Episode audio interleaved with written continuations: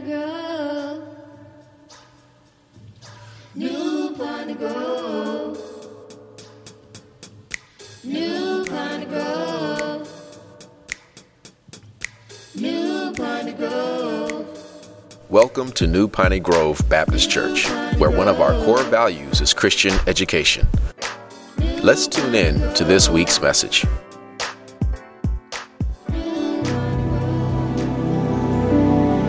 Topic and a thought today would not be something that I came up with as I reflect on the message today, and I pray your patience and your attentiveness as I try to convey this in a way that it was conveyed to me. Title shortly is 3D Women added to which one of you that will come again at the end. But, ladies, I want you to recognize something that women are unique, created beings. They are special for many reasons, but for one reason, they were not created from the dust of the earth like the man. Instead, they were created from flesh.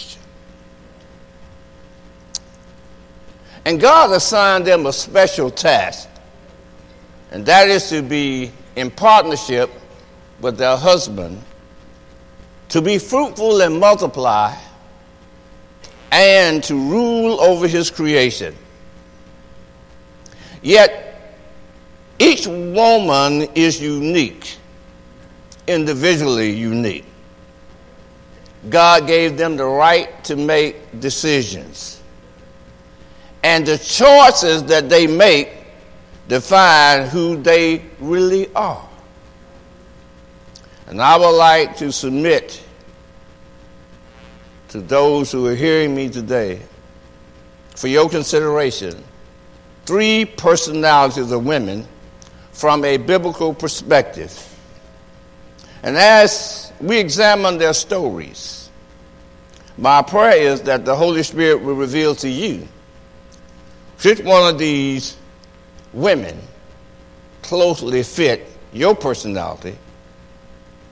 And also to stimulate you to have a desire you want to read the entire story for yourself because time would be limited if I tried to do all of them. And men, I want you to not just sit back and enjoy this, I want you to find yourself because we're going to be dealing not only with three women, but with three men. So if I had a subtopic or this was a men's Sunday, I would say, which man are you? The first D is the diva. The diva. Now, diva is defined as a glamorous, and successful female performer. Another definition that I find is a female entertainer who become a superstar in, the, in her field of endeavor. There are many women in our society who bear this title, diva. And one thing they have in common, they are all rewarded quite well for their performances. And thus, by definition, Delilah was a diva. Her role was defined very well, and that is, she was to seduce her man. Now, you determine her man, not her husband, because she wasn't married to him. And she was paid very well for her performance. Let me give you a resume of her man. Her man name was Samson. Biblical context says he was the strongest man in the world. His occupation or vocation was the judge of Israel. And that's God chosen people. But this man, like the others, had issues. His issue was weakness for women. Amen. Let's look at the biblical record and we'll see how this applies. Judges 16 and 1, English Standard Version read this way Samson went to Gaza, and there he saw a prostitute and went into her. Samson issues with women led him to enemy territory. I want to say that again. His issue, which was his weakness for women, led him to enemy territory. Why? Because he couldn't find who he was looking for among God's people. Uh, uh, I hope y'all getting this now. He couldn't find what he was looking for in the church. Or maybe he could here. I don't know. I'm just saying. The Bible identifies three women that Samson was involved with. All were of non Hebrew or non Jewish origin.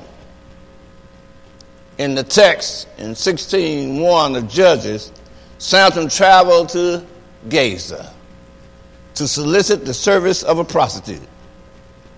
But after his flesh was satisfied, after the desire uh, for gratifying his flesh was fulfilled, he left Gaza. But then Samson went down in the valley. It's interesting to note from a geological point of view that Gaza was already low, but, but Sorek was four miles lower. So sometimes we can get in a situation to where we're doing something below board, but then we can go even below that. Samson went down in the valley. Judges 16 and 4.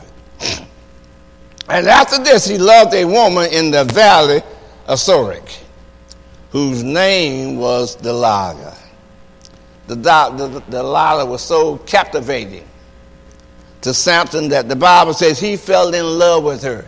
Want you to notice this. He did not pay for her service, but he paid dearly for the relationship. Somebody missed that. The Bible says he loved her, but little did he know she didn't love him back. Her affection toward him was just a diva's performance. She was just playing a part. Verse 5 of chapter 16 of Judges said, And the Lord of the Philistine came up to her and said, Seduce him, and see where his great strength lie, and by what means we may overpower him, that we may bind him to humble him, and will and we will each give you eleven hundred pieces of silver. There's a song out that said, I played the part so well that you can hardly tell. She played her part so well that he could hardly tell that she was just a diva.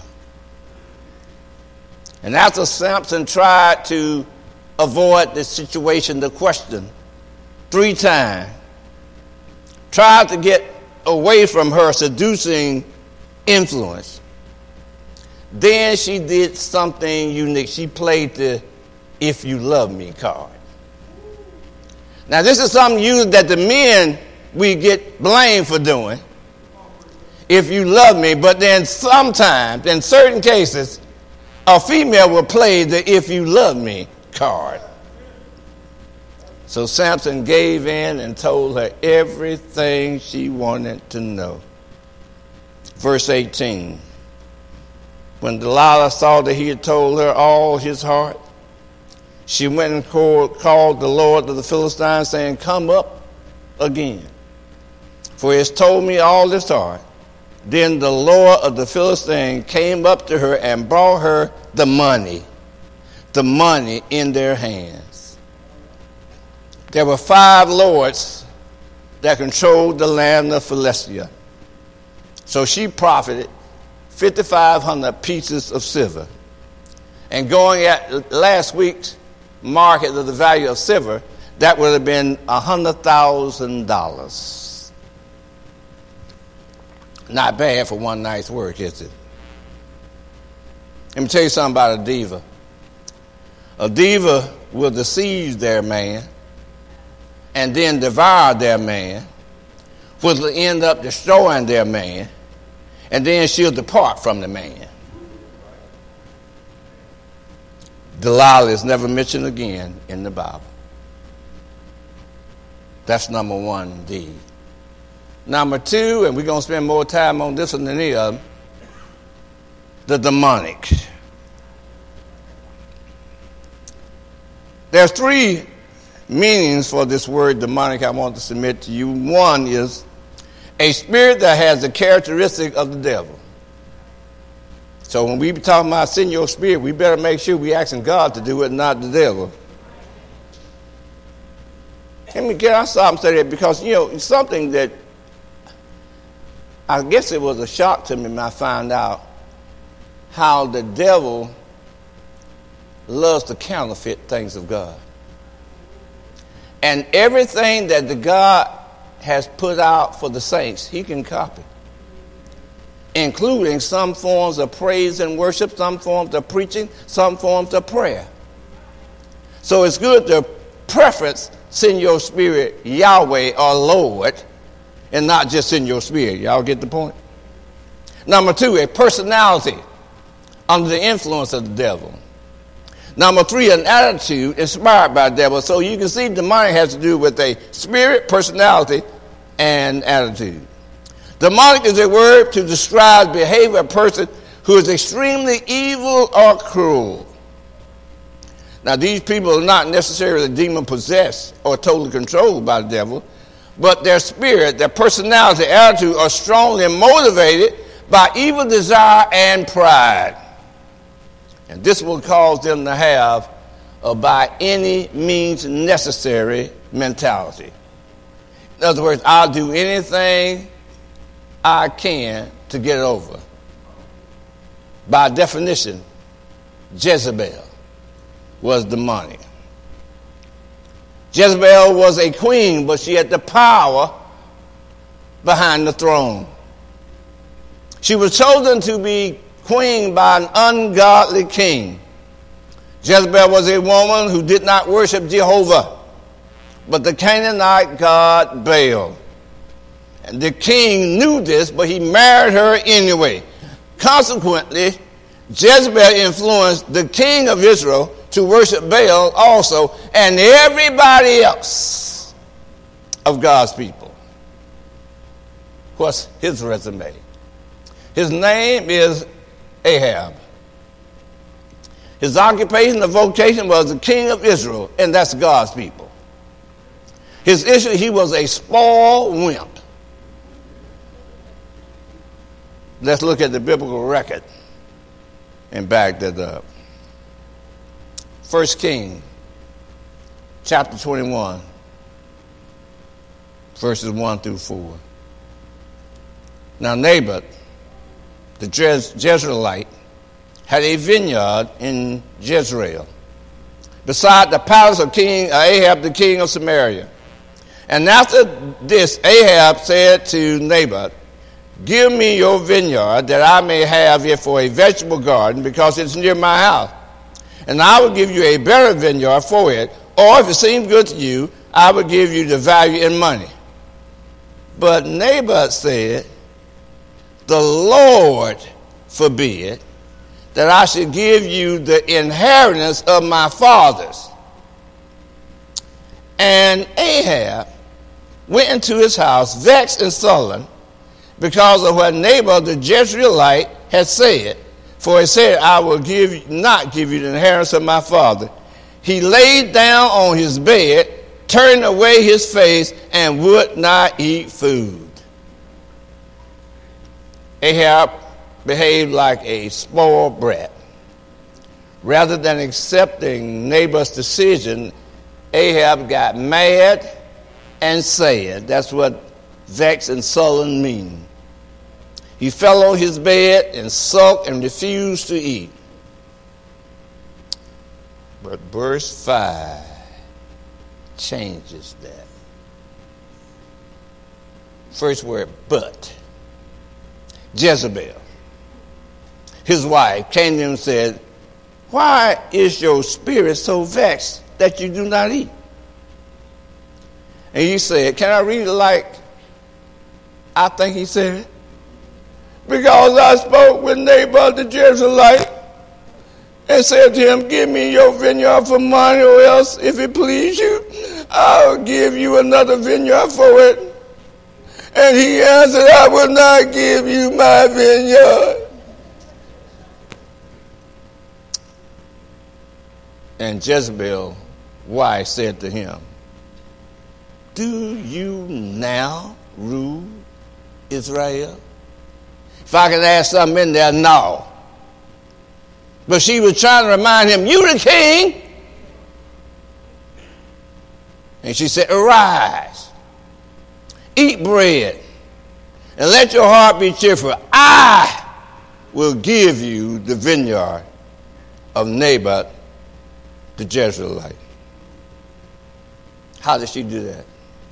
Very cleverly. Jezebel devised a plot with a religious overtone.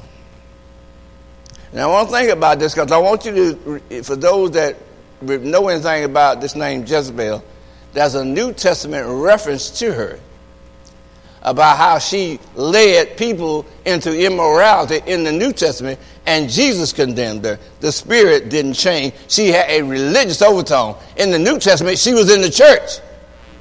So here, even though she is a foreigner, she knows something about the Jewish religion. You see, the cultural tradition of that day was God people who had property could not sell the property because it had to stay within the family. That was God decreed. So Naboth was duty bound not to sell the family inheritance. It was going to go to his kinfolk, the next of kin. There was only one exception to this. Only one. Only one way that a family of Jewish origin could lose their inheritance, and that was to blaspheme God and the king. So Jezebel got the king's signet, forged his signature, sent a letter to all the leaders of the nation, and hired false witnesses. Naboth was convicted of blasphemy, he was stoned to death, and his jar was legally confiscated. Jezebel's plan appeared to be spiritual. I'm protecting God's honor. But it was demonically inspired. Something interesting. The fact that Naboth and other male leaders of Israel knew the charges against Naboth was a lie but did nothing is a testimony to Jezebel, demonic power and influence. You see, the devil is a liar and the father of it. And she used a lie to get her way. Somebody getting that? And I thought about this too. Thought about Ahab. And I know that if you look at, at chapter 21, you find that he, he died. And I can imagine his obituary.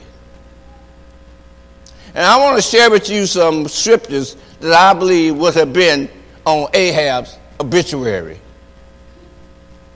First King chapter 16, verse 30.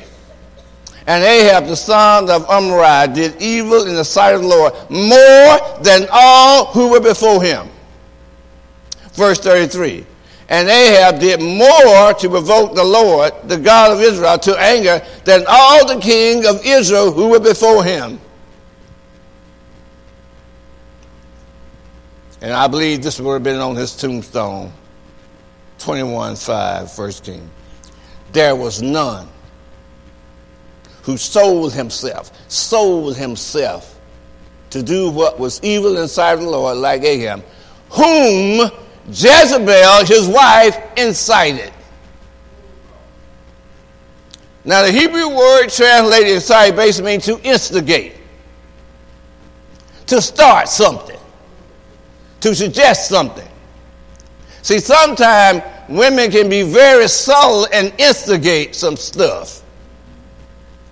And we ain't got sense enough to know when we being manipulated. To instigate an action on part of another, to stimulate someone to do something, especially even. Now, depending on what the stimuli is, somebody read between the lines, can make a man do something he know he shouldn't do.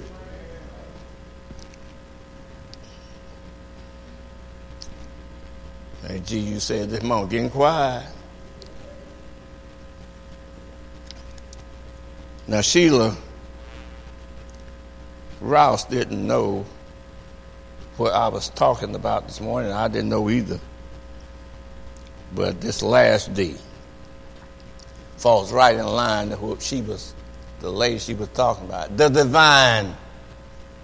The divine. This is an interesting word. When this word is not used of God, it means to have a God like nature. Esther is perhaps the only book in the Bible that does not use the word God in it, but you can see it in this woman, a God like nature. As Sheila told us, Esther is not her Jewish name. She came from a humble background. Through the providence of God, she rose to the position of being the queen of the most powerful nation in the world, that time Persia. So, what's the resume of her husband? His name is Ahasuerus. His position is the king of Persia. His issue is chauvinist. Don't know what that means, It's have a dislike or a low opinion of women. But chauvinist, or sexism is what it's called today, was an acceptable practice during that period of time. Ahasuerus already revoked the queenship of the most beautiful woman at that time named Vashti because she refused to come in and display her beauty in front of his male guests, and he fired her. But his action resulted in them looking for a new queen, and that queen that they found this Jewish girl who Persian name was Esther. But she kept her Jewish background a secret. But a special circumstance placed Esther in a position to make a decision which could cost her her life. See, that was a powerful aide, right hand man to the king named Naaman who hated the Jews, and especially when somebody wouldn't bow to him of Jewish origin, he got ticked off. So he tricked Ahasuerus into signing into law a decree that was established one day.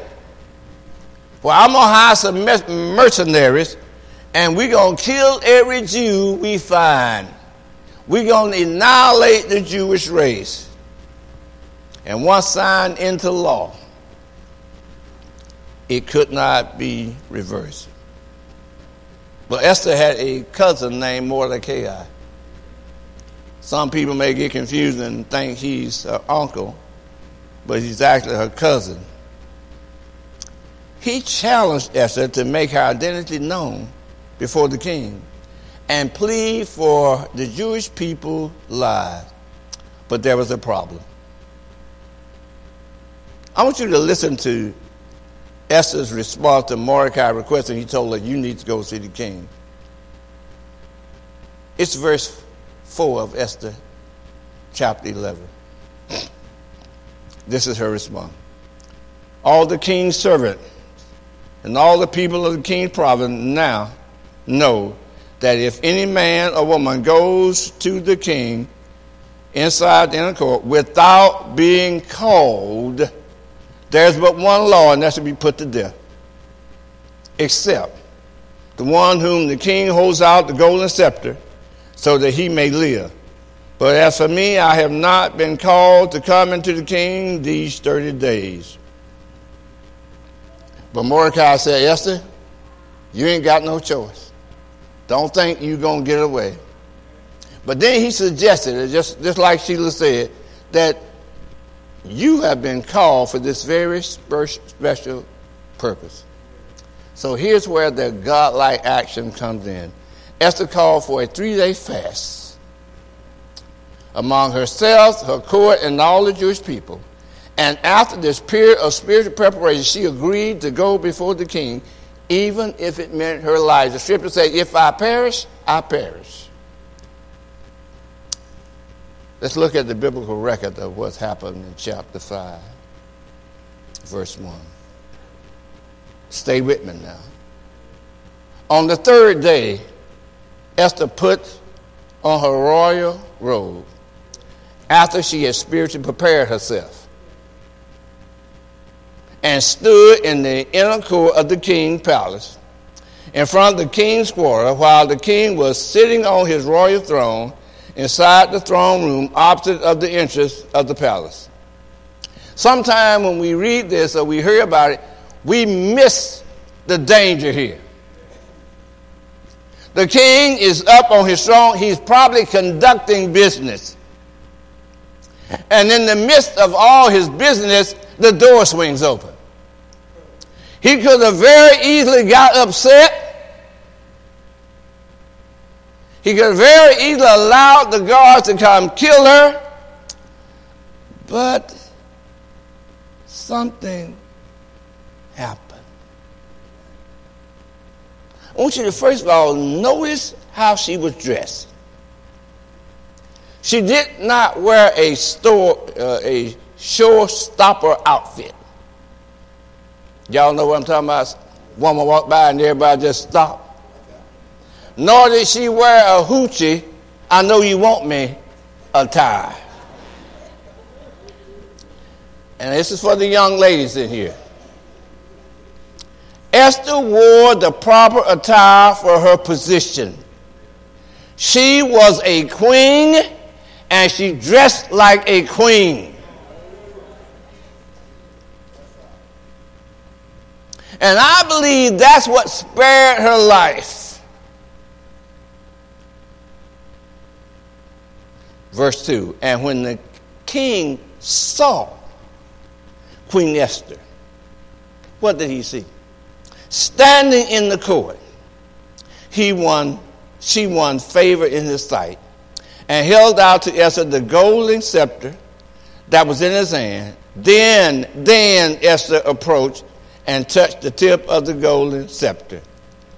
Notice also, she did not approach the king until he beckoned her. She stood. She had her royal robe on, and that got his attention. Her statue impressed the king. And then she followed proper protocol. There's a way that things has to be done when you come into the presence of the king. She touched the golden scepter as he held it out. And here's the kicker, verse 3. And the king said to her, What is it, Queen Esther? Notice he didn't just say, honey, a woman. She dressed like a queen. She carried herself like a queen. He said, What is it, Queen Esther? What is your request? I don't know what it is, but whatever it is, I'm going to give it to you even to half of everything I own. Point of the message. We can learn from these three women. Ladies, you have the potential and the power to impact the men in your life. I don't care if they're neighbor, son, husband, even fathers. The question is how you going to use your potential? For God's glory or for self glory? The truth is, all facets of these 3D spirits reside in each and every one of you. But which one dominates? The diva, the demonic, or the divine? And you have to ask your question. Which one of these personalities dominate? How are they impacting the men in my life? See, your impact can change a weak man to a man who wants only one woman. It can change a wimp into a powerful man.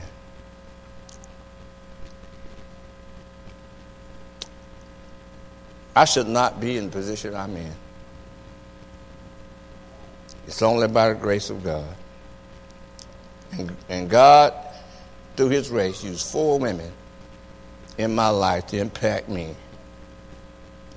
The reason I'm standing up here before you. First of all, my grandmama, who prayed constantly for my salvation. Number two, my mama, who nurtured me with Christ like love. And I miss my Friday calls that I have done for so many years. But I can still hear my mama saying, Hey, Dave. Third, my sister Pat who told me what Christianity was not when I thought I knew it all. And lastly, my wife Ann, who became a living example of what Christianity was. So I want to leave you guys with this. Ladies, sometimes you just going to have to take risks. Sometimes you just going to have to dress up follow proper, proper protocol, and go into the king's presence, regardless of the outcome. I believe that if you purposely go into the presence of the king, he will grant you your requests. If you'll stand with me now. Thanks for listening. We pray that you have been blessed by the message. Visit us on the web at npgbc.org for contact information, service times, or directions to our place of worship.